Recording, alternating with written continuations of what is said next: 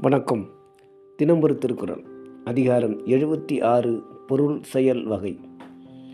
பல வகையான பொருள்களை பலவிதமான வழிகளில் திறம்படச் செய்தலாகும். உணவு முதலாகிய நாட்டுக்கு தேவையான செல்வங்களையும் திருவள்ளுவர் பொருள் என்று குறிப்பிடுகிறார். நாட்டு மக்களின் தேவைக்கும் அரணை அமைக்கவும் பொருள் இன்றியமையாதது. ஆதலால் அந்த அதிகாரத்தின் பின் இது வைக்கப்பட்டது. இத்தனை பெருமைகளையும் நாடு பெறுவதற்கு இன்றியமையாதது பொருள் ஆகும். ஆகையால் அதனை பெரும் வகையினை இங்கு நடுவன் வைத்து கூறுகிறார். குரல் எண் எழுநூற்றி ஐம்பத்தி ஒன்று. பொருளல் அவரை பொருளாகச் செய்யும் பொருளல்லது இல்லை பொருள். தெளிவுரை. மதிப்பிற்குரியவர் அல்லாதவரை மதிக்கும்படி செய்வது பொருளை தவிர வேறொன்றுமில்லை. விளக்கம்.